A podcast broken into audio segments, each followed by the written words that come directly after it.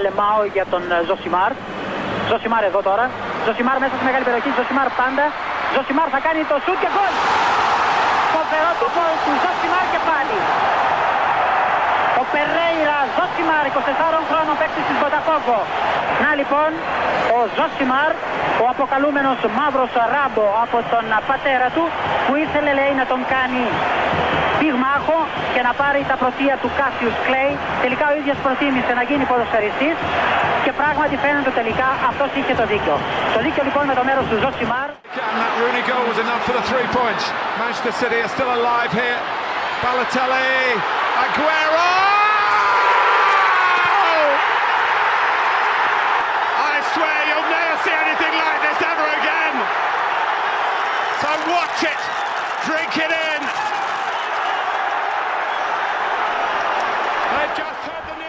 Αυτή η ασύλληπτη περιγραφή του Μάρτιν Τάιλερ, αυτή two goals in added time. η αξέχαστη στιγμή του παγκόσμιου ποδοσφαίρου, σίγουρα της Premier League, η στιγμή που οι λέξεις που χρησιμοποιήθηκαν στην περιγραφή ήταν απολύτως, μα απολύτως ακριβείς. Ο Τάιλερ μετά το διάσημο, μακρόσιτο, αγουέρο, το οποίο μετατρέπεται σε αλφα, πώς τα κάνει στα νήσι, σε αγαπάει όπως εγώ, α, σε πονάει όπως εγώ, α. Είναι το αγουέρο, α, είναι, γίνεται αλφα στο τέλος. Και μετά υπάρχει το περίφημο ορκίζομαι ότι δεν έχετε ξαναδεί ποτέ στη ζωή σας κάτι τέτοιο. So watch it. Drink it in. Κανένα δεν είχε δει κάτι τέτοιο ποτέ. Κανένα δεν ξέρει πότε θα το ξαναζήσουμε. Αυτό που σίγουρα ξέρουμε είναι ότι δεν γίνεται να ακούσεις το όνομα του Αγουέρο, δεν γίνεται να το συζητήσεις, δεν γίνεται να τον σκεφτείς, δεν γίνεται να τον δεις να παίζει και να μην σκεφτείς τη συγκεκριμένη στιγμή. Είναι από τις στιγμές του ποδοσφαίρου που ανήκουν στην κατηγορία θυμάμαι που ήμουν και τι έκανα. Ανήκουν σε αυτή την κατηγορία. Δεν ξέρω, δηλαδή μου φαίνεται περίεργο κάποιος ε, να έχει δει αυτό το γκολ και να μην θυμάται ακριβώς που ήταν και, τι, και τι έκανε στις 13 Μαΐου του 2012. Είναι από τη μία το σπάνιο του πράγματος ε, το να κρίνεται ένα πρωτάθλημα στην τελευταία αγωνιστική μεταξύ δύο ομάδων. Δεν συμβαίνει συχνά. Απ' την άλλη είναι και το η μία από τις δύο ομάδες να είναι η Manchester United και η άλλη ομάδα να είναι η Manchester City. Ε, το απόλυτο καθεστώς του ποδοσφαίρου και οι θορυβώδεις γείτονες όπως τους είχε πει στην περίφημη ρίση του ο Φέργκιουσον. Ε, η κακή ομάδα της πόλης. Η ομάδα της πόλης που χάνει. Η ομάδα της πόλης που παρακολουθεί τους γείτονες ε, να ζουν όχι μόνο επιτυχία, αλλά να, να είναι μια σύγχρονη δυναστεία από αυτές που πλέον δεν υπάρχουν στο ποδόσφαιρο. Εντάξει, αυτό ήταν η United. Τους Σερ Alex Ferguson. Και η City ήταν το τίποτα ή μια μετριότητα ή μια ομάδα υποβασμένη ή μια ομάδα που τερμάτισε τις τελευταίες θέσεις της βαθμολογίας, που έτρωγε 5-6 γκολ αρκετές φορές μέσα στη σεζόν, που δεν ήταν είδηση το να διασύρεται. Όλα αυτά τα πράγματα. Και ήρθαν τα λεφτά. Ε, εντάξει. Και ήρθε η χρυσή εποχή και ήρθε η περίοδος που οι θορυβώδεις γείτονες δεν έκαναν μόνο θόρυβο, αλλά αποφάσισαν να χτίσουν και να φτιάξουν ένα σπίτι καλύτερο από το λαμπέρο σπίτι της United. Και όλα αυτά κατέληξαν, πήρε κύπελα η City, άξε τις νίκες στα derby, μπλα μπλα μπλα, όλα αυτά κατέληξαν στις 13 Μαΐου του 12. Η City ήθελε νίκη για να το πάρει και αντιμετώπιζε την QPR, η οποία ήθελε βαθμό ή βαθμούς για να σωθεί. Δεν είναι ότι ο Αγουέρο έβαλε τον γκολ που έδωσε στη City το πρώτο πρωτάθλημα μετά από 350.000 χρόνια και το έκανε και στις καθυστερήσεις. Είναι η μισή ιστορία αυτή. Για να πει κάποιος ολόκληρη την ιστορία, θα πρέπει να σκεφτεί το εξής. Γιατί έχω κάνει αυτή τη συζήτηση με φίλους μου και κάποια στιγμή υπόθηκε η κουβέντα. Ε, okay, είναι το μεγαλύτερο γκολ που έχουμε δει ποτέ. Όχι σε ομορφιά. Είναι το, είναι το μεγαλύτερο γκολ που έχουμε δει ποτέ. Και υπάρχει κουβέντα, μα τι λες, ξέρεις. Έχει μπει αυτό, έχει μπει εκείνο, έχει μπει το άλλο. Και στο φινάλε υπάρχει γκολ το οποίο να είναι μεγαλύτερο από το γκολ που το δίνει στη χώρα στο παγκόσμιο κύπελο. Δηλαδή, υπάρχει μεγαλύτερο γκολ από αυτό που βάζει στον τελικό του παγκόσμιου κυπέλου. Δεν μπορείς να διαφωνήσεις με αυτό. Όμως, όμως, υπάρχει κάτι που μας διαφεύγει στην ιστορία. Όταν ο Ινιέστα ή όλη η Ινιέστα του κόσμου βλέπουν τη ζωή να, μπροστά, να περνάει μπροστά τα μάτια τους την ώρα που ετοιμάζονται να χτυπήσουν την μπάλα και να τη στείλουν στα δίχτυα ή ο Γκέτσε ή δεν ξέρω κι εγώ ποιος και να δώσουν στη χώρα τους στον παγκόσμιο κύπελο κάτι που δεν είναι απλό να σου συμβεί στη ζωή, να είσαι αυτός που θα βάλει τον γκολ, που θα κρίνει τον τελικό του Μουντιάλ. Εκείνη τη στιγμή, ακριβώς εκείνη τη στιγμή που εκτελούν, δεν είναι χαμένοι. Δεν βρίσκονται στην κόλαση. Ναι, ψάχνουν μια ευκαιρία στον παράδεισο να πάνε. Να περάσουν στην Αθανασία. Στο επόμενο δευτερόλεπτο θα κρυθεί το αν θα μείνουν αθάνατοι στους αιώνες των αιώνων να μείνουν ή όχι. Ναι, όμως εκείνη τη στιγμή δεν βρίσκονται στην κόλαση. Είναι 0-0. Είναι 1-1. Είναι 2-2 όταν φεύγει ο Μπουρουσάγκα απέναντι στο Σουμάχερα από την παλιά του Μαραντόνα για να το βάλει και να ολοκληρωθεί ο μύθος του Μαραντόνα το 1986. Ο Μπρέμε παίρνει φόρα το 90, είναι 0-0. Δεν βρίσκεται στην κόλαση η Γερμανία την ώρα που παίρνει φόρα να εκτελέσει το πέναλτι. Δεν είναι στην κόλαση η Ισπανία την ώρα που η Νιέστα υποδέχεται την μπάλα, τη στρώνει και ετοιμάζεται να εκτελέσει. Λέγοντα τα όλα αυτά, δεν θέλω να πω ότι αυτό που έκαναν είναι εύκολο. ή ότι εκείνη τη στιγμή δεν είχαν βάρος στους ώμους τους. Όμως δεν ήταν κατεστραμμένοι. Δεν ήταν διαλυμένοι. Στις 13 Μαου 2012, στο Etihad, βρέθηκαν όλοι οι οπαδοί της City που μπόρεσαν να εξασφαλίσουν την παρουσία τους εκεί για να γιορτάσουν το πρωτάθλημα, το πρώτο μετά από 355.000 χρόνια. Προηγήθηκαν ένα μηδέν στο ημίχρονο. Ζαμπαλέτα από προσπάθεια ατομική του Τουρέ. Στο 48 ισοφάρισε ο Σισε, ο Τσιμπρίλ. Και στο 66 έγινε 1-2. Αυτό που συνέβαινε στο Etihad από το 66 μέχρι το 94 δεν ήταν αγωνία όπως συμβαίνει όταν παρακολουθείς ένα μεγάλο τελικό. Ένα τελικό παγκόσμιο κυπέλο προκειμένου που το πήραμε σαν παράδειγμα. Ήταν η απόλυτη κόλαση. Όποιος παρακολούθησε ζωντανά αυτό το παιχνίδι δεν μπορεί να με θυμάται ότι στι κερκίδες μιλάμε ότι οι άνθρωποι δεν μπορώ να. Τι λέξη να πω, πέθαιναν. Είναι βαριά λέξη να τη λες. Συνήθως λέμε άλλα πράγματα. Αλλά βάλτε εισαγωγικά. Πέθαιναν στις κερκίδες, πέθαιναν. Δεν το πίστευαν ότι έχουν πάει στο γήπεδο για να πανηγυρίσουν το πρωτάθλημα και όχι μόνο δεν θα το πάρουν, θα το πάρει United και θα το χάσουν ενώ χρειάζονται νίκη την τελευταία αγωνιστική απέναντι στην QPR και κέρδισαν ένα μηδέν. Δηλαδή αυτό που συμβαίνει στο έργα την εκείνη την ημέρα δεν είναι τελικός, δεν είναι, υπάρχει το δράμα του τελικού. Παγκόσμιο κύπελο, απόψε τελικός, μία ομάδα θα είναι παγκόσμια πρωταθλήτρια και η άλλη ομάδα θα λέει μία ολόκληρη ζωή ότι χάσαμε την ευκαιρία μιας ζωής. Δεν είναι αυτό. Είναι ότι διαλύεται ο σύλλογος. Πώς το λένε, bankruptcy. Πώς το είχε πει ο Μάικλ Σκο. I declare bankruptcy. Δεν θα ξανασηκώσουμε κεφάλι ποτέ αν συμβεί αυτό το πράγμα. Θα είναι η μεγαλύτερη απώλεια τίτλου που έχει συμβεί ποτέ. Θα μας μνημονεύουν για τον αιώνα των αιώνων να μείνει ως την ομάδα που έπρεπε να κερδίσει την τελευταία αγωνιστική στο γήπεδο για να πάρει το πρωτάθλημα την QPR. Προηγήθηκε ένα 0 στο ημίχρονο και έχασε. Θα ξεφτυλιστούμε. Πέθαιναν στις κερκίδες, δεν τρώγαν τα νύχια τους, τρώγαν τα δάχτυλα, τα είχαν βάλει μέσα μέχρι τις αρθρώσεις. Πώς το λένε, ρε παιδί μου δαγκώναν τα κασκόλ, δαγκώναν τις μπλούζες, τα μάτια τους. Ήταν μάτια ανθρώπων που, που υπέφεραν, υπέφεραν. Δεν βλέπεις αυτά τα μάτια στο τελικό του Μουντιάλ. Υπάρχει αγωνία τεράστια. Ναι, OK. Okay. Και κάποια στιγμή θα το βάλει ο Ινιέστα, θα το βάλει ο Γκέτσε, θα το βάλει ο Μπρέμε. Κάποιος θα το βάλει. Με κάποιο τρόπο θα κρυθεί αυτό το παγκόσμιο κύπελο. Όλοι το ξέρουν και συμμετέχουν σε αυτό το δράμα. Κανένας δεν έχει βρεθεί στη θέση που βρέθηκε εκείνο το απόγευμα η City. Κανένας. Οπότε το γκολ του Αγουέρο δεν μοιάζει με όλα τα μεγάλα γκολ. Έχει αυτή την ιδιαιτερότητα. Δεν έδωσε απλώς τον τίτλο σε μια ομάδα. Ταυτόχρονα την ίδια στιγμή την έβγαλε από την κόλαση. Δεν είναι ότι σε έστειλε στον παράδεισο. Είναι ότι ήσουν στην κόλαση. Υπέφερε στο πιο βαθύ καζάνι, πώς το λένε, ρε παιδί μου. Τέρμα η φωτιά. Τέρμα. Συνέβαινε μέχρι το 1994 το μεγαλύτερο ποδοσφαιρικό φιάσκο που έχουμε δει.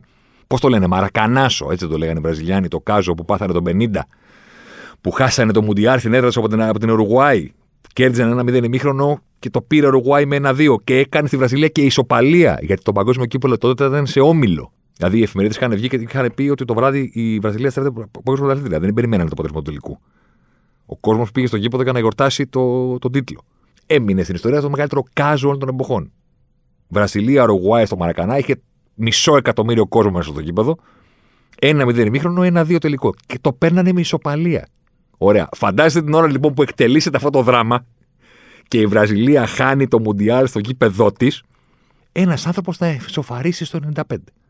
Τι θα συνέβαινε, δηλαδή δεν έχουμε εικόνες από τότε. Δυστυχώς αυτό το πράγμα δεν έχει περάσει στη μυθολογία του ποδοσφαίρου μόνο με τις περιγραφές. Δεν υπάρχουν βίντεο και τέτοια πράγματα. Α πούμε, ξέρουμε τις ιστορίες, εν πάση περιπτώσει, του θρηλυκού αρχηγού που πήρε την μπάλα μετά το 1-0 και έκανε ολόκληρη φασαρία, του Μπαρμπόσα, τον οδοφύλακα που έμεινε στην ιστορία ως ο άνθρωπος που έκανε μια ολόκληρη χώρα να κλαίει. Όλα αυτά τα έχουν περάσει από στόμα σε στόμα, ρε παιδί μου. Είναι τα ομυρικά έπι. Ωραία. Όσο μπορούμε να φανταστούμε 200.000 Βραζιλιάνου σε ένα γήπεδο να ζουν αυτή την ποδοσφαιρική τραγωδία, φανταστείτε λοιπόν το γκολ που όχι μόνο τους βγάζει από την τραγωδία του να χάνουν το Μουντιάλ στη χώρα τους, τους το δίνει κιόλας. Αυτό έκανε ο Αγουέρο εκείνη την ημέρα. Και ναι, για να είμαστε σωστοί, σωστοί στην αφήγηση, θα πρέπει να τα πούμε όλα. Ε, η QPR έκατσε να τα φάει τώρα, εντάξει, OK. Okay. Τελειώσαν τα υπόλοιπα παιχνίδια και η QPR δεν χρειαζόταν βαθμούς για να σωθεί. Και δεν το λέω για κακό.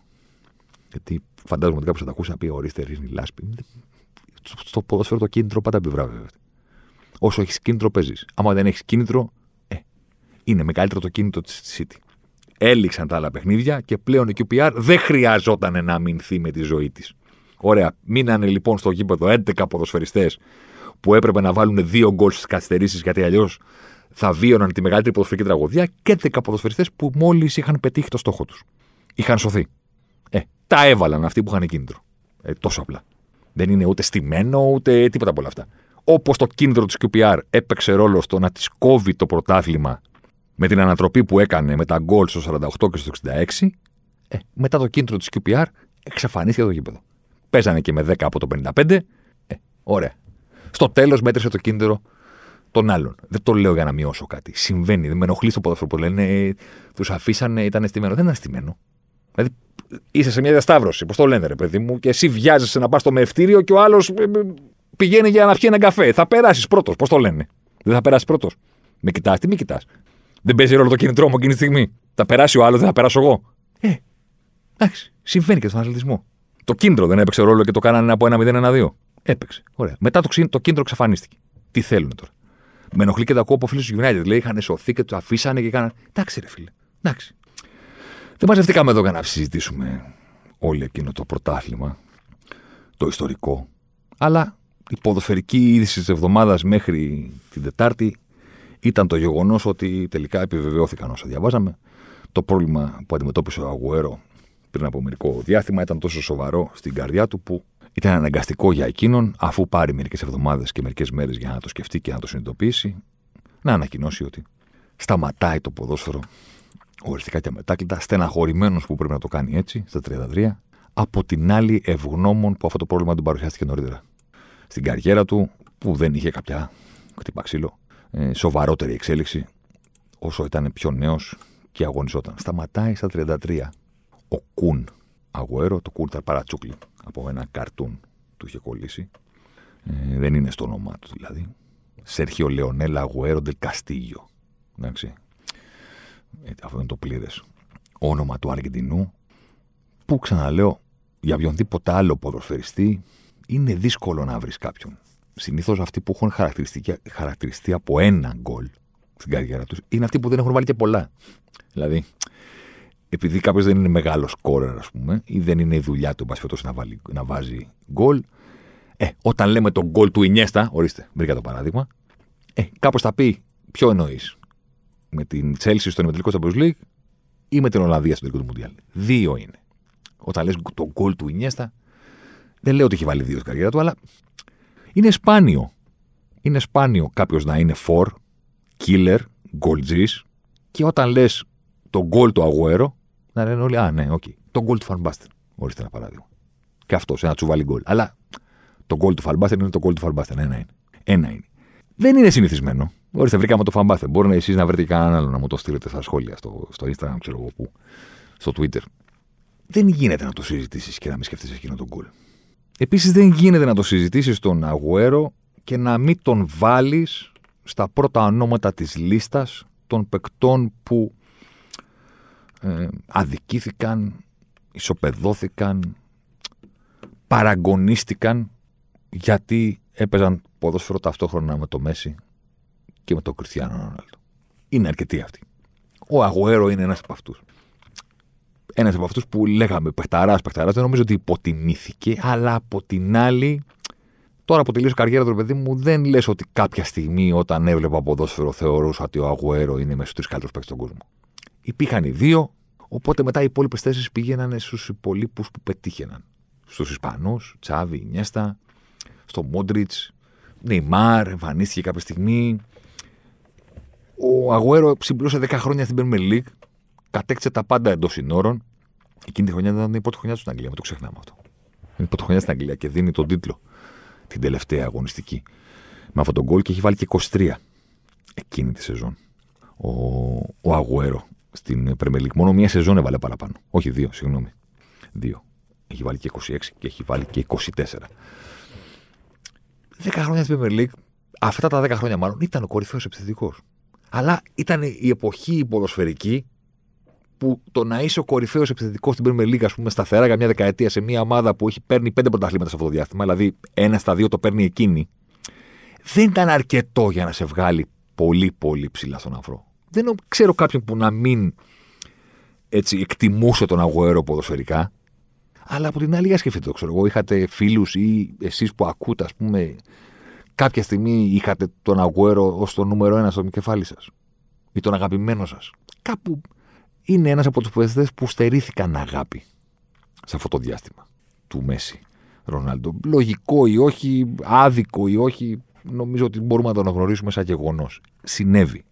Μιλάμε για έναν τύπο που έπαιξε 10 χρόνια πριν και την αποχαιρέτησε με 184 γκολ. OK, okay, δηλαδή. Εντάξει. Του έλειψε η αλήθεια είναι, μιας ας πούμε και συζητάμε το, ξέρετε, το κομμάτι αυτό ε, της αναγνώρισης, ε, του έλειψε και το Champions League. Αν με τη City πατούσε και αυτή την κορυφή, ε, θα έβγαινε πιο πάνω. Ο Drogba, ας πούμε, που αντίστοιχα ήταν κομμάτι εκείνης της νεόπλουτης ομάδας, ότι ήταν η City, η City από το 2008 και μετά ήταν η Chelsea έξι χρόνια νωρίτερα, ήταν ο μπροστινός αυτής της ομάδας. Ε, οπότε έκανε ό,τι και ο Αγουέρο πάνω κάτω. Premier League Legend, καθαρίζω όλα τα μάτς, η ομάδα μου παίρνει πρωταθλήματα, είμαστε η νέα υπερδύναμη του αγγλικού ποδοσφαίρου, αλλά έχει και τον τελικό. Έχει και τον τελικό του Μονάχου. Έχει και αυτό. Μπάγκερ Μονάχου Τσέλσι, 1-0, μπαίνει ο Ντρογκμπά, παίρνει την κεφαλιά. Όχι, συγγνώμη, δεν μπαίνει ο Ντρογκμπά, από την αρχή έπαιζε. Μπήκε ο Τόρε και είχαν άλλον έναν, παίρνει την κεφαλιά, το κάνει ένα-ένα, πάνε στην παράταση, κάνουν πέναλτι, το πιάνουν, πάνε στο τελικό, πάνε στα πέναλτι, συγγνώμη, βάζει το τελευταίο, οπότε βρίσκει μη, τη μία έξτρα στιγμή. Ο Αγουέρο του έλειψε αυτή η έξτρα στιγμή.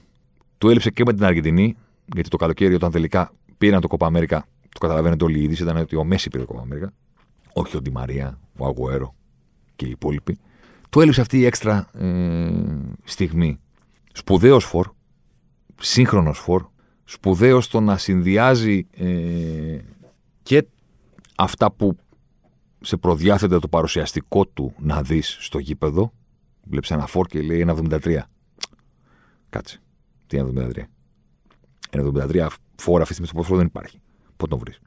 Οπότε λες, ε, θα είναι από αυτούς τους γρήγορους, ας πούμε, τους ε, ανεκατοσούρε, τις βούρες ή όπως θέλει να τους πει ο καθένας, αλλά τώρα βάλει πολλά γκολ αυτός. Πώς θα βάλει πολλά γκολ στο σύγχρονο ποδόσφαιρο.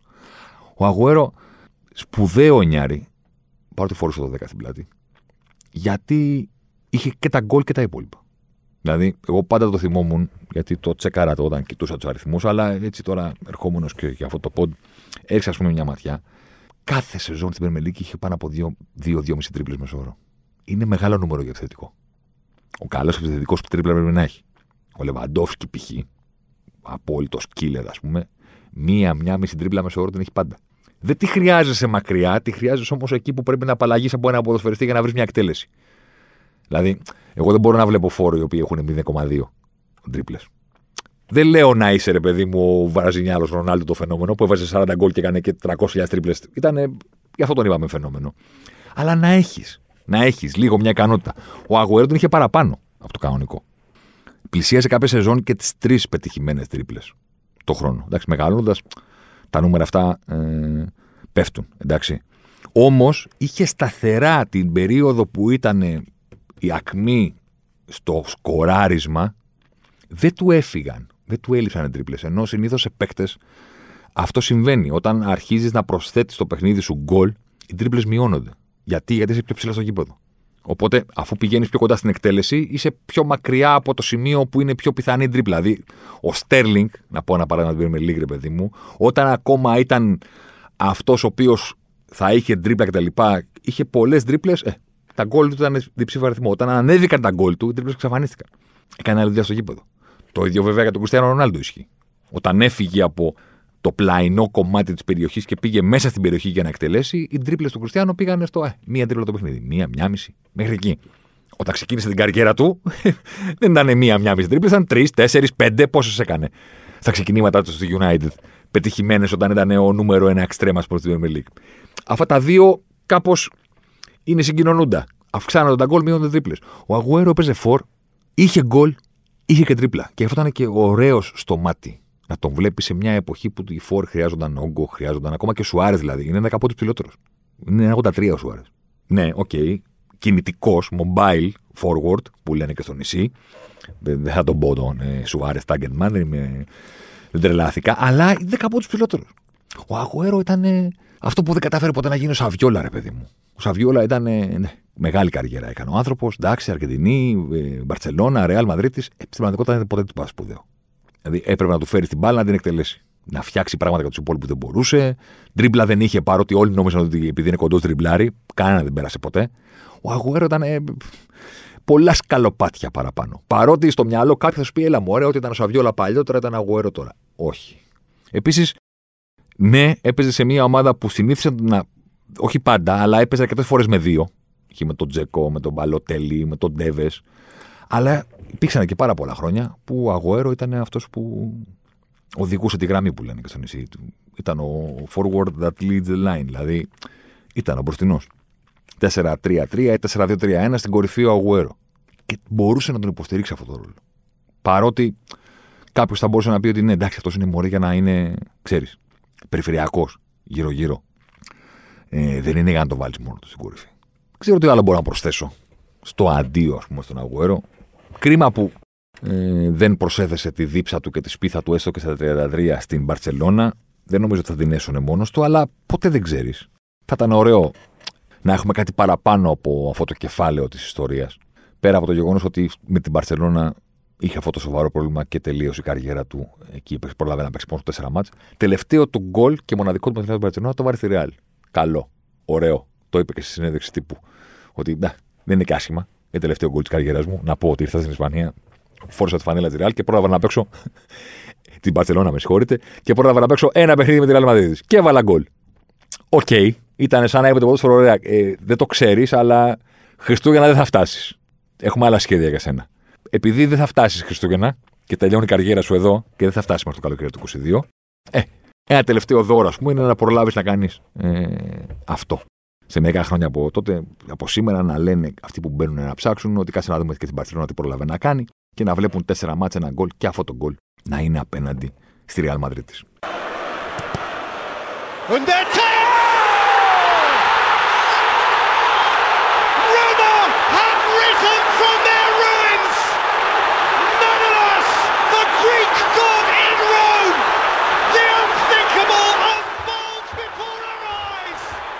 Το απίστευτο. Αυτό που κανένας δεν μπορεί να σκεφτεί. Ο Ντόρι είναι εδώ στην περιγραφή. Καλύτερος από τον Τάιλερ. Το γκολ το ξέρετε. Είναι και αυτός στην κατηγορία. Τον γκολ που το λες τον γκολ του Μανόλα και όλοι καταλαβαίνουν σε τι αναφέρεσαι. Η Ρώμη σηκώθηκε από τα έρηπια. Ο Έλληνας Θεός της Ρώμης κτλ. κτλ, κτλ. Οι τεντωμένες παλάμες στα γουρλωμένα μάτια του Μανολά που τρέχει προς το κέντρο του Ολυμπικό και για να χρησιμοποιήσουμε και το αγαπημένο κλεισέ, μιας και είπαμε Ολύμπικο και ανεβαίνει στον Όλυμπο. Πάντα δεν θέλω να το πείτε αυτό. Εγώ πάντα ήθελα να το πω. Ήταν Απρίλιος 18, 10 Απριλίου, συγγνώμη, του 18, όταν έζησε ο Μανολάς τη δική του αξέχαστη στιγμή.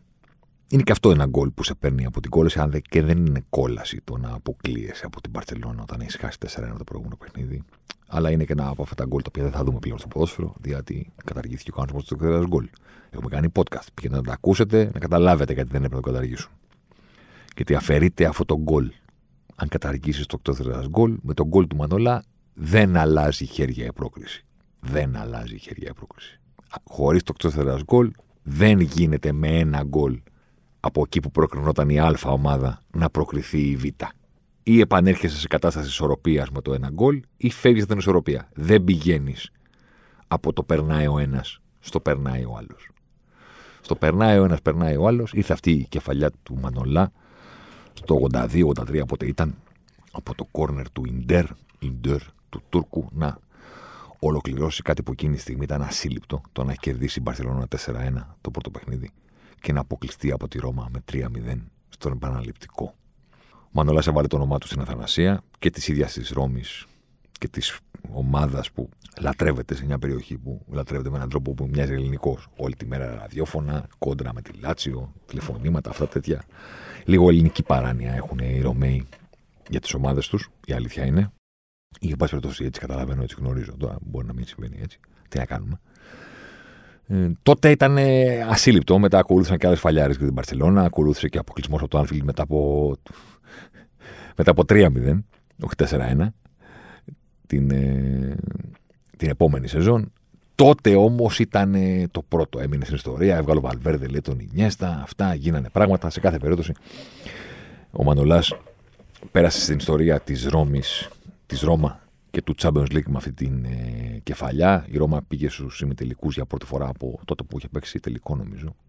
Μπορεί να κάνω και λάθος, αλλά νομίζω ότι ενδιάμεσα ημιτελικό η Ρώμα δεν είχε ποτέ. Μόνο το 84 όταν έφτασε μέχρι τον τελικό, τον οποίο έχασε στο Ολυμπικό από τη Λίβερπουλ, που ήταν και αυτή που την απέκλεισε στον ε, ημιτελικό εκείνης τη σεζόν. Σε κάθε περίπτωση, το κόλ του Μανολά πέρασε στην ιστορία και δεν το ξεχάσει κανένας.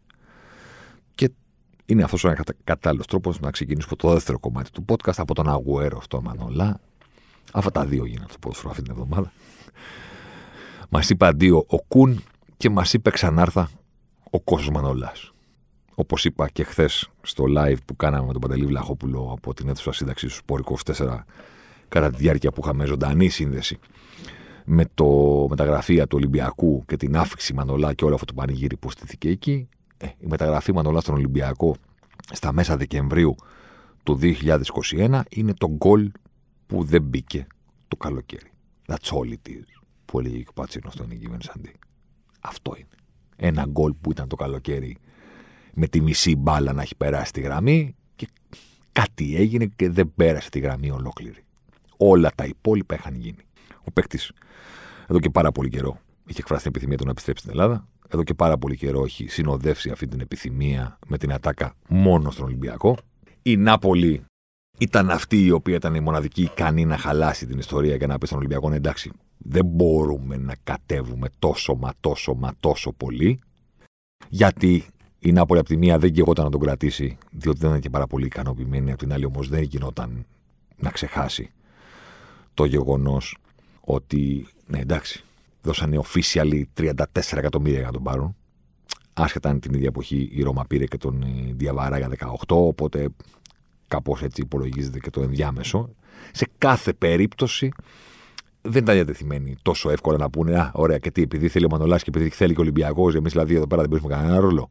Κάπου εκεί, πάνω στη γραμμή, με τη μισή μπάλα να έχει περάσει, δεν μπήκε το γκολ το καλοκαίρι. Ε, μπήκε τώρα. Εντάξει. Η Νάπολη κατάλαβε ότι δεν έχει νόημα να κρατήσει ένα ποδοσφαιριστή ο οποίος έχει ήδη φύγει. Κατάλαβε επίσης ότι ε, δεν θα είναι εύκολο για εκείνη από τη στιγμή που αυτός θέλει να πάει στη συγκεκριμένη ομάδα και τα έχει βρει σε όλα να πείσει άλλες ομάδες να δώσουν λεφτά, μπα και βγάλει κανένα φράγκο παραπάνω. Οπότε, κάπως έτσι στο ένα και να κάνουν δύο. Ο Μανολάς επέστρεψε στον Ολυμπιακό, κάτι που, επαναλαμβάνω, μισό γκολ ήταν πάνω στη γραμμή. Δεν έγινε το καλοκαίρι, έγινε τώρα. 30 είναι ο Μανολάς. Έχει σπουδαία καριέρα πίσω του στην Ιταλία. Πέντε γεμάτες σεζόν στη Ρώμα και δύο στην Νάπολη. Τη φετινή, ας πούμε, ας μην την μετρήσουμε.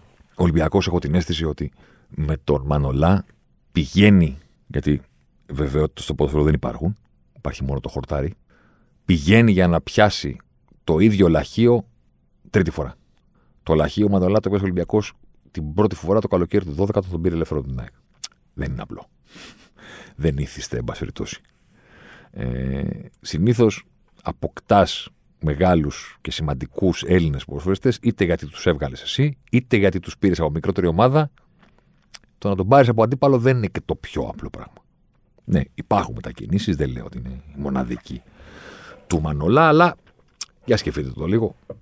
Δεν είναι το πιο συνήθες. Είναι τρίτο. Πρώτο είναι ότι τον έβγαλες εσύ.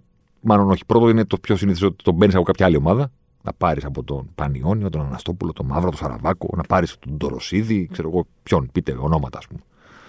Το άλλο είναι να τον βγάλεις εσύ. Να πεις ότι έβγαλα τον Καραγκούνη, έβγαλα τον Τζιμίκα, λέω ονόματα τώρα της τυχαία από διαφορετικές εποχές του ποδοσφαίρου.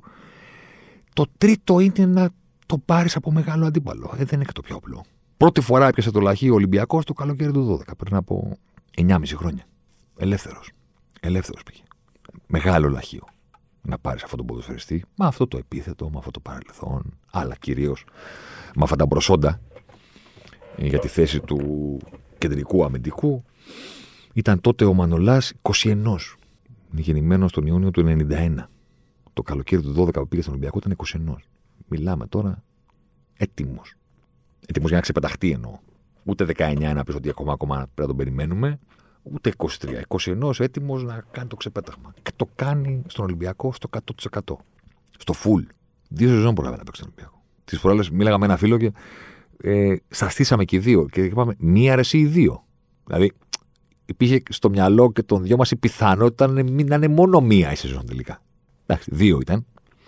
Στον Ολυμπιακό ε, για τον Μανολά τότε σε εκείνη την ηλικία. Έπαιξε στη σεζόν 12-13 και 13-14. Ο Ολυμπιακός τον έβγαλε σε, στη βιτρίνα του την εποχή ακριβώς που άρχισε να τη χτίζει στα πρώτα χρόνια που ακολούθησαν μετά ε, το 2010 την αλλαγή ιδιοκτησία ήταν λίγο στην αρχή που άρχιζε ο Ολυμπιακός να χτίζει τη βιτρίνα που νομίζω ότι όλοι έχετε καταλάβει που έχει χτίσει πλέον όσον αφορά το πόσο καλός μπορεί να είναι ένας σύλλογος και στο να βρίσκει και στο να εξελίσσει και στο να προωθεί και στο να προβάλλει και στο τελικά να πουλάει ε, ποδοσφαιριστές και να εξασφαλίζει πολύ μεγάλο κομμάτι των εσόδων του από αυτή τη ε, διαδικασία. Τώρα δεν είναι η ώρα να εξηγήσουμε γιατί και αν όντως ο Ολυμπιακός το κάνει καλύτερα από οποιαδήποτε άλλη ομάδα. Νομίζω ότι το καταλαβαίνουμε όλοι ότι ισχύει αυτό.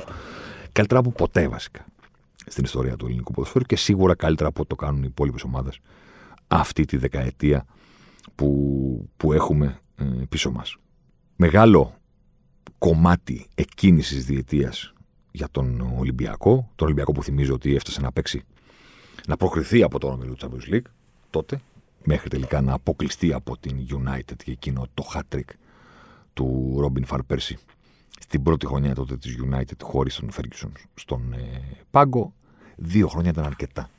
Δεύτερο λαχείο για τον Ολυμπιακό, μετά από δύο σεζόν, στο πικ, ότι σας δίνουμε ποδοσφαιριστή ο οποίος όχι μόνο παίζει Champions League, αλλά βγήκε και από τον όμιλο της Champions League, σκόραρε με την Μπενφίκα τι έκανε, με την Παρί Σεν Ζερμέν τι είχε κάνει, έπαιξε στους 16 του Champions League, κερδίσαμε την United στο γήπεδό μας, αλλά αποκλειστήκαμε στον επαναληπτικό. Ναι, okay, okay, συμβαίνουν αυτά, αλλά σε κάθε περίπτωση, κοιτάξτε εδώ, 23 χρόνων.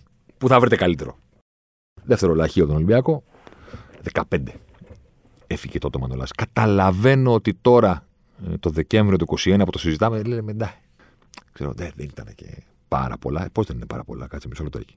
Την εποχή που δόθηκαν στο, τα λεφτά που είχαμε συνηθίσει να δίνονται για μεταγραφές στο ελληνικό ποδόσφαιρο. Μισό λεπτάκι.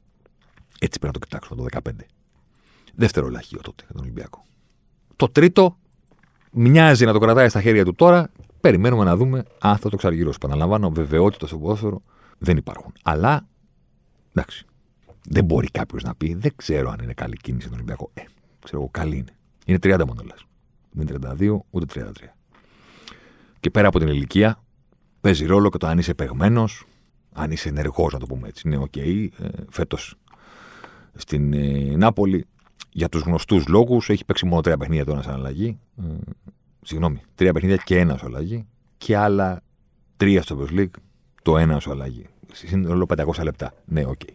Αλλά πίσω του έχει, ξέρω εγώ, 2.300 λεπτά στην περσινή σεζόν. 2.180 στην προηγούμενη. 2.300 την τελευταία του σεζόν στη Ρώμα. Μην γυρίσω πιο πίσω. Είναι όλες οι σεζόν από τότε που έφυγε από τον Ολυμπιακό ε, γεμάτες. Όλες. Πάνω από 2.300 λεπτά με ένα μέσο όρο γύρω στα 2.500 λεπτά. Παίζει διαρκώς στην Ιταλία. Όχι σε όλο το διάστημα καλά, θα πω εγώ. Δεν νομίζω ότι κόλλησε ποτέ στην Άμπολη. Νομίζω ότι όπως και ο Ολυμπιακός τον πούλησε στην κατάλληλη στιγμή τότε, νομίζω ότι και η Ρώμα έκανε το ίδιο. Όταν τον έδωσε στην ε, Νάπολη, τουλάχιστον αυτή είναι η δική μου εκτίμηση. Νομίζω ότι τα χρόνια του στην Νάπολη ήταν πιο κάτω από αυτά. Στη Ρώμα, ο ίδιος ξέρει γιατί, αν κόλλησε περισσότερο, ξέρετε, παίζουν πολλά πράγματα ρόλο. Σε κάθε περίπτωση πάντως, τώρα αν δεν τον λέγανε Μανολά και τον λέγανε Μανόλοβιτς ή Μανολόφσκι, κοιτάνε, ξέρω εγώ, τίποτα Πολωνό, τίποτα δεν ξέρω. Κάτι, whatever. Και λέγαμε ότι τον πήρε ο Ολυμπιακός δίνοντας τίποτα, ένα χαρτζηλικάκι στη Ρώμα, στην ε, Νάπολη, ένα μικρό ποσό, και τον φέρνει ως το πιο ακριβοπληρωμένο παίχτη του ελληνικού πρωταθλήματος, γιατί αν καταλαβαίνω καλά από το συμβόλαιο το οποίο συζητούσε το καλοκαίρι ο Μανολάς τον Ολυμπιακό, ε, αν πάρει αυτά τα χρήματα τώρα, ε, είναι ο πιο ακριβοπληρωμένος παίχτη του ελληνικού πρωταθλήματος. Αν τον έφερνε λοιπόν και έσκαγε βόμβα και λέγανε Μανόλοβιτς πήρε Ολυμπιακός και δεν τον ξέραμε, θα λέγαμε κάτσε όπα.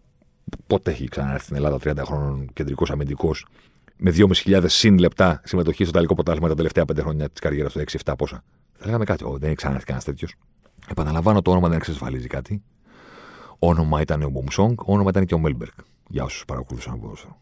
Ο ένας θα μνημονεύεται αιωνίως από τον κόσμο που τον παρακολούθησε, ένα από τους κορυφαίους κεντρικούς αμυντικούς που παίξαν το Ιταλικό Πρωτάθλημα και σίγουρα από τους κορυφαίους, ίσως ο κορυφαίος με τη φανέλα του Ολυμπιακού. Και ο Μπουμσόνγκ ήταν ο Μπουμσόνγκ. Αρχηγός της Εθνικής Γαλλίας έφτασε να είναι και της Λιόν και τέτοια. Το λέω σαν παράδειγμα ότι ωραία, διαβάζει ένα βιογραφικό και υπάρχει αυτή η έκφραση που την ακούω κατά κόρον στα δημοσιογραφικά γραφεία, από το που ήμουν μικρός δηλαδή και δεν έκανα αυτή τη δουλειά, που λέγανε Ε, γίνεται να μην είναι καλός. Και πρέπει να υπάρχει πάντα ένας σαν φωτογραφείο που να έχει ένα κοινικό έτσι λίγο βλέμμα και λίγο χαμόγελο στο. Ένα μισό χαμογελάκι στο πρόσωπο και να λέει Γίνεται. Δηλαδή, δεν υπάρχει αυτή η βεβαιότητα στο ποδόσφαιρο. Γιατί υπάρχει και το ανάποδο. Ο Μυραλάς δεν είχε βάλει γκολ με τη Σεντετιέν τη τελευταία σεζόν του. Γίνεται να είναι καλός. Γίνεται. Αυτές οι βεβαιότητες δεν ανήκουν στον κόσμο του ποδοσφαίρου. Αν είσαι ο Μπουμσόγκ και έχεις παίξει Πρεμερλί και έχεις φωνήσει στη φανέλα της Γαλλίας, μπορεί να έρθει και η γέλια. Μπορεί. Γίνεται. Και γίνεται να έχει ο Μυραλάς 0 ή 1, δεν θυμάμαι τι από τα δύο ήταν, στην τελευταία σεζόν της Γαλλίας και να έρθει στην Ελλάδα και να βάζει γκολ όποτε θέλει. Γίνεται. Δεν υπάρχουν βεβαιότητες. Για να γυρίσουμε στο Μανολά, είναι σίγουρα μία από τις κινήσεις που κάνει ο Ολυμπιακός, οι οποίες δεν ανήκουν στη γενικότερη ατμόσφαιρα του ελληνικού ποδοσφαίρου, δεν ανήκουν στο τι κάνουν και οι άλλες ομάδες τέτοιες κινήσεις, τέτοιο συμβόλαιο, σε αυτή την ηλικία. Μόνο ο Ολυμπιακός μπορεί να το κάνει. Αποφάσισε και το έκανε. Αποκτά το Μανολά στα 30. Ο Μανολάς ήταν όλα αυτά τα χρόνια ένα πολύ σύγχρονο στόπερ, πολύ γρήγορος, καλός με την μπάλα στα πόδια. Όχι φοβερός για το τόπο επίπεδο, αλλά για την Ελλάδα μιλάμε. Εντάξει. Και τον αποκτά, γιατί πάνω απ' όλα παίζει ρόλο και το context, σε μια περίοδο που μ, κάποια ζητήματα με την τελευταία γραμμή της αμυνάς τα έχει. Για να είμαστε δίκαιοι, ο Ολυμπιακός έχει γενικότερο ζήτημα τρεξιμάτων και πίεσης. Οι δείκτες τους σε αυτά τα κομμάτια τα καθρεφτίζουν όλα τα στοιχεία της όπτα, δεν κρύβεται κάτι από εκεί. Είναι πεσμένοι. Ο Ολυμπιακός στις δύο προηγούμενες σεζόν στην Ελλάδα είχε πάνω από 7, 7,2 και 7,3 αντίστοιχα κλεψίματα ψηλά στο γήπεδο. Αυτή ήταν η μέση όρη της ομάδας του Μαρτίν στην περσινή και στην προπέρσινη κανονική διάρκεια του πρωταθλήματος στα 26 παιχνίδια. Φέτος στον πρώτο γύρο ο μέσος όρος του Ολυμπιακού είναι 5,4. Από 7, 7, δύο σε χρόνια, στο 5,4. Αν σας φαίνεται μικρή η απόκληση, δεν είναι. Να πείτε τι, 7 την 5,5. Το ίδιο είναι. Δεν είναι το ίδιο. Οπότε θα είναι λάθος να πει κάποιος ότι μόνο η τελευταία τετράδα της άμυνας έχει θέματα. Υπάρχει ένα γενικότερο ζήτημα τρεξιμάτων. Όμως, αυτό δεν σημαίνει ότι υπάρχει και ζήτημα στην τετράδα. Εντάξει. Podcast και αυτό έχουμε κάνει. Εντάξει. Δεν το έχουμε αφήσει απ' έξω. Υπάρχει podcast για την τελευταία γραμμή. Και την ευθεία του Σοκράτη. Ο Σοκράτη είναι 33, αν δεν κάνω λάθος, ή 32. Να το κοιτάξω, μπορώ να έχω κάνει λάθος. Να τον έχω κάνει, να του βάλω ένα χρόνο. Μην κάνουμε τέτοια. Μην γκρινιάζει δηλαδή. Άμα το πει κανένας, σε μεγάλο ένα χρόνο. Όχι, είναι 33. Και το καλοκαίρι που ο Μανολάς θα γίνει 31, ο Σοκράτης πέντε μέρες νωρίτερα γίνεται 34. Αφήστε τις ηλικίες. Φέτος στον Ολυμπιακό την κρατάει την άμυνα δύο μέτρα πιο πίσω. Το οποίο είναι εγκληματικό, διότι όταν οι υπόλοιποι παίζουν εκεί που πρέπει, εσύ πρέπει να είσαι εκεί που πρέπει. Αν δεν είσαι εκεί, τότε φεύγει ο Βέργος και φεύγει και ο επιθετικός της Άιντραχτ και αντί να είναι offside, έχουν ευκαιρία για τετ α τετ επειδή τους καλύπτεις εσύ. Δεν ξέρω για εσάς. Εγώ το Σωκράτη δεν τον είχα ποτέ στο ίδιο επίπεδο με τον Μανωλά. Μεγάλη καριέρα, μεταγραφές, σε πολλά πράγματα μοιάζουν. Ο ένας στην Ιταλία όλα αυτά τα χρόνια, ο άλλος πήγε Ιταλία, πήγε Γερμανία, πήγε και μέχρι και την Arsenal. Okay. Okay. Ε, άλλο η καριέρα, άλλο το χορτάρι. Στο χορτάρι εγώ δίπλα δεν τους είχα. Πέρυσι όταν πήρε ο Ολυμπιακός τον Παπασταθόπουλο, που κάναμε και ένα βίντεο τότε με τον Τζάρλι και συζητάγαμε, μας έβρεπε ο Βλαχόπουλος να συζητήσουμε αν το Σοκράτης σε μέδο είναι το κορυφαίο δίδυμο στην ιστορία του Ολυμπιακού. Η απάντηση που δώσαμε και οι δύο, και εγώ και ο Τζάρλι, καλά, λες και πρέπει να το συζητήσουμε δηλαδή. Τέλος πάντων. Ε, θέλω να πω αυτή τη συζήτηση τελειώνει σε 30 δευτερόλεπτα. Η απάντηση είναι όχι. Πρώτον, ο Μέλμπερκ ήταν καλύτερος από τους Σεμέδο. Δεύτερον, και ίσως και πιο σημαντικό για την κουβέντα που κάνουμε τώρα, ε, ο Αβραάμ ήταν καλύτερος από τον Σοκράτη. Ξαναλέω, άλλο η καριέρα. Γίνεται κάποιος ο οποίος τελικά δεν μπήκε στην Dortmund και στη Μίλαν και στην Τζένοα και στην Arsenal να είναι καλύτερος από κάποιον. Γίνεται, παιδιά. Μην βγάλετε αυτές τις απολυτότητες στο κεφάλι σας. Ότι για να έπαιξε ο άλλος εκεί και ο έτερος εδώ σημαίνει σώνει και ντε ότι ο ένας είναι καλύτερος από τον άλλον. Εν πάση περιπτώσει, εγώ μπορώ να κάνω λάθος. Δεν υπάρχει κανένα πρόβλημα. Αλλά αυτή είναι η.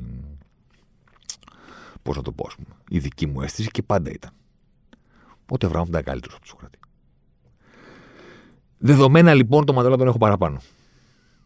Και περιμένω, γιατί ξαναλέω το χορτάρι θα δώσει απαντήσεις, ότι και στο γήπεδο θα φανεί αυτό. Περιμένω όταν ο Μαντέλα παίξει, που θα ξέρει ο Μαρτίνς πότε θα είναι αυτό, θα αποδειχθεί και από την ετοιμότητα του, του Μανολά. Περιμένω να δω ένα παίχτη που θα είναι πιο άνετος να βρίσκεται ψηλά στο γήπεδο από τον Σοκράτη. Αυτό είναι που λείπει φέτος από τον Ολυμπιακό. Κάποιος πιο άνετος ψηλά στο γήπεδο. Κάποιος που να κρατάει τη γραμμή εκεί που την έχει βάλει ο Σισε. Και αν ο Σισε βγάζει τον παίχτη offside με την τοποθέτησή του, δεν μπορεί ο άλλος αμυντικός να τον κρατάει μέσα. Δίνει στον αντίπαλο μια ευκαιρία η οποία στην πραγματικότητα δεν υπάρχει. Δεν είναι το μοναδικό, αλλά είναι ένα ζήτημα στο οποίο ο Ολυμπιακός ελπίζει και καταλαβαίνω ότι είναι πολύ πιθανό να το λύσει με την έλευση του Μανολά, ο οποίος έχει πιο πολλά χρόνια μπροστά του να δώσει από το Σοκράτη. Είναι πιο παιγμένο τα τελευταία χρόνια και όλα δείχνουν ότι μπορεί να γίνει το σημείο αναφοράς του Ολυμπιακού στην άμυνα για πάρα πολύ καιρό. Θα πει κάποιος και να παίξουν και μαζί. Ναι, πιθανότατα θα τους δούμε και μαζί. Εντάξει, πλέον οι ομάδες δεν έχουν ένα δίδυμο το οποίο δεν αλλάζει ποτέ. Υπάρχει ένα rotation, υπάρχει μια περιστροφή των κεντρικών ε, αμυντικών σε όλες τις ομάδες. Ε, υπάρχει και η ιστορία του τι θα γίνει με το Σεμέδο. Δεν μπορώ να μπλέξω τώρα με αυτή την ιστορία. Όμως, νομίζω ότι πρέπει να πούμε ότι το Μανολάς Σοκράτης στην εθνική ήταν λίγο. Ε, ήταν λίγο με. Ήταν λίγο ανάμεικτο, ρε παιδί πώς το λένε. Δεν δούλεψε όσο θα περιμέναμε να δουλέψει. Εκείνη την εποχή στην εθνική Ελλάδος λέγαμε ότι έχουμε πρόβλημα παντού. Δεν έχουμε μέσους, δεν έχουμε ακραία back, δεν έχουμε extreme. Έχουμε κεντρικούς αμυντικούς. Μόνο εκεί ήμασταν, ρε παιδί μου, καλυμμένοι. Δεν υπήρχε Έλληνας που να του έλεγες ποιοι πρέπει να πάνε στο κέντρο της Ελλάδας και να μην σου έλεγε Μανωλά Σωκράτη. Αυτούς τους δύο είχαμε. Δεν υπήρχε debate. Δεν δούλεψε τελικά. Δεν, μην παρεξηγηθώ. Δεν λέω ότι αυτοί φταίνε για όσα ακολούθησαν από το Μουντιάλ της ε, Βραζιλίας και μετά. Αλλά, okay. Okay, δεν, δεν ταιριάξαν, δεν είχαν χημία, ξέρω εγώ. Δεν ξέρω. Θέλανε ένα Σισέ δίπλα τους για να γυρίσω την κουβέντα στον Ολυμπιακό. Είναι, παίζει και χημία στην άμυνα. Δηλαδή το Αβραάμ Μέλμπεργκ είναι το Αβραάμ Μέλμπεργκ γιατί και για τους δύο, όχι για έναν από τους δύο. Είναι σύνθετο το πράγμα στην άμυνα. Όπως είναι σύνθετο και ακόμα και στις πλευρές των εξτρέμ, παρότι παίζουν αντίθετα. Πλέον οι ομάδες φτιάχνουν τη μία πλευρά ανάλογα με το τι έχουν απέναντι στην άλλη. Τώρα μην ανοίξουμε την κουβέντα τόσο πολύ. Θα τους δούμε και μαζί, είμαι σίγουρος, αλλά νομίζω ότι αν κάποιος έλεγε ότι τώρα είναι όλοι διαθέσιμοι και είναι όλοι στο ίδιο level ετοιμότητας, ε, νομίζω ότι θα βλέπαμε Μανολάς Σοκράτη. Μανολάς είσαι, συγγνώμη. Είναι και καυτός σε σκοράρισμα. Έχει ξανασηκώσει την καριέρα του που είχε πάρει με κάποιο τρόπο έτσι μια κατιούσα. Είναι καυτός σκοράρισμα, είναι καυτός στο γήπεδο, νιώθει καλά. Το να μπει δίπλα του τον 30χρονο Μανολάς ε, με τη φόρα της επιστροφής στο ελληνικό πρωτάθλημα που τόσο πολύ ήθελε, νομίζω ότι θα είναι το πιο ασφαλές ποντάρισμα. Το χορτάρι. Θα μας πει, ο Μαρτίν θα αποφασίσει. Στο φινάλε, οι προπονητές έχουν και το δικό του τρόπο σκέψης. Μπορεί, μπορεί ο Μαρτίνς να πει ότι, OK, μέχρι να γίνουν κάποιες προπονήσεις και να αποκτήσουν όλη η χημεία με όλους και να τους δω και στο γήπεδο εγώ, θα παίξει ο Μαντολά με τον Σοκράτη γιατί αυτοί οι δύο έχουν παίξει μαζί στο παρελθόν. Ποιος θα του πει όχι. Θέλω να πω ότι είναι μια λογική σκέψη. Βασίζεται κάπου. Λες, α, okay, okay, δεν το είχα σκεφτεί έτσι. Από το να παίξει ο Μανωλά με το Σισέ κατευθείαν με τρεις προπονήσεις, λέω ένα παράδειγμα, ας πούμε, τυχαίο, δεν είναι καλύτερα να παίξει με τον Σωκράτη που γνωρίζονται η ίδια γλώσσα, έχουν παίξει τόσα παιχνίδια στην εθνική και μετά στην πορεία να αρχίσουμε να βάζουμε και το Σισέ στο κόλπο. Μπορεί να γίνει και έτσι. Ή μπορεί να γίνει το ασέρε που θα κόψουμε τη φόρα του Σισέ. Δεν τον βλέπεις. Νίκες δίνει, κόβει, κάνει, δείχνει. Ευρώπη έρχεται, πάμε από τώρα να χτίσουμε το δίδυμο με τον Μανολά. Και τα δύο μία λογική έχουν πίσω τους. Και εν πάση περιπτώσει, επειδή με ρώτησαν πολλοί φίλοι του Ολυμπιακού χθες και στο live, με ποιο θα παίξει, με ποιο θα παίξει, ρε παιδιά, η πορεία παίζει ρόλο. Στην αρχή τώρα. Το ζήτημα είναι ποιος θα παίξει με την Αταλάντα. Που είναι η άλλη είδηση της ε, εβδομάδας. Η κλήρωση που δίνει τη συνέχεια στο Europa League. Το θέμα είναι ποιος θα παίξει τότε. Ή, ή το θα είναι τρεις τότε. Μην το αποκλείεται. Μην το αποκλείεται. Να γυρίσει ο Μάρτιν στην άμενα σε τρεις και να πει τώρα που έχω, κάτσε να βάλω και να ανεβάσω και τους back μου και να αλλάξω λίγο και τον τρόπο μου του build-up που μου αρέσει και να κάνω διάφορα πράγματα. Μην το αποκλείεται, αλλά α, μην προτρέχουμε τώρα, Δεκέμβριος είναι. Μέχρι το Φεβρουάριο έχουμε. Τότε είναι το θέμα. Εν πάση θέλω να πω ότι τώρα είναι αυτές οι κουβέντες που γίνονται πάντα στην αρχή λόγω ενθουσιασμού. Ήρθε αυτός ο παίχτης, πού θα τον βάλουμε, πού θα παίξει το σύστημα, τέτοια πράγματα. Θα δούμε. Εδώ θα είμαστε. Μέχρι τότε είναι σίγουρα μεγάλη είδηση για τον Ολυμπιακό η επιστροφή του Μανολά. Είναι σίγουρα μία κίνηση που λες στους υπολείπους, εσείς μπορείτε να το κάνετε. Για να το θέσω αλλιώς. Για να το θέσω αλλιώς. Αν ο Μανολά έλεγε Θέλω να γυρίσω στην Ελλάδα, χωρίς να υπάρχει η δεδομένη από το καλοκαίρι διάθεση, παύλα συμφωνία ότι μόνο στον Ολυμπιακό θέλω να γυρίσω και γυρνάω μόνο εκεί και τα έχουμε βρει με τα λεφτά και τα έχουμε βρει όλα. Αν έλεγε Θέλω να γυρίσω στην Ελλάδα. Το δήλωνε πέρυσι, πρόπερσι. Και ερχόταν η στιγμή που η Νάπολη τον άφηνε ελεύθερο. Και ήταν ο Μαντολά να διαπραγματευτεί με ποια ομάδα θα επιστρέψει. Ποιος θα κέρδιζε; Τον ε, άτυπο πληστηριασμό, ας πούμε. Ποιος θα του δίνει 2 εκατομμύρια ευρώ το χρόνο; Δεν λέω πού θα ήθελε να πάει ο Μαντολάς.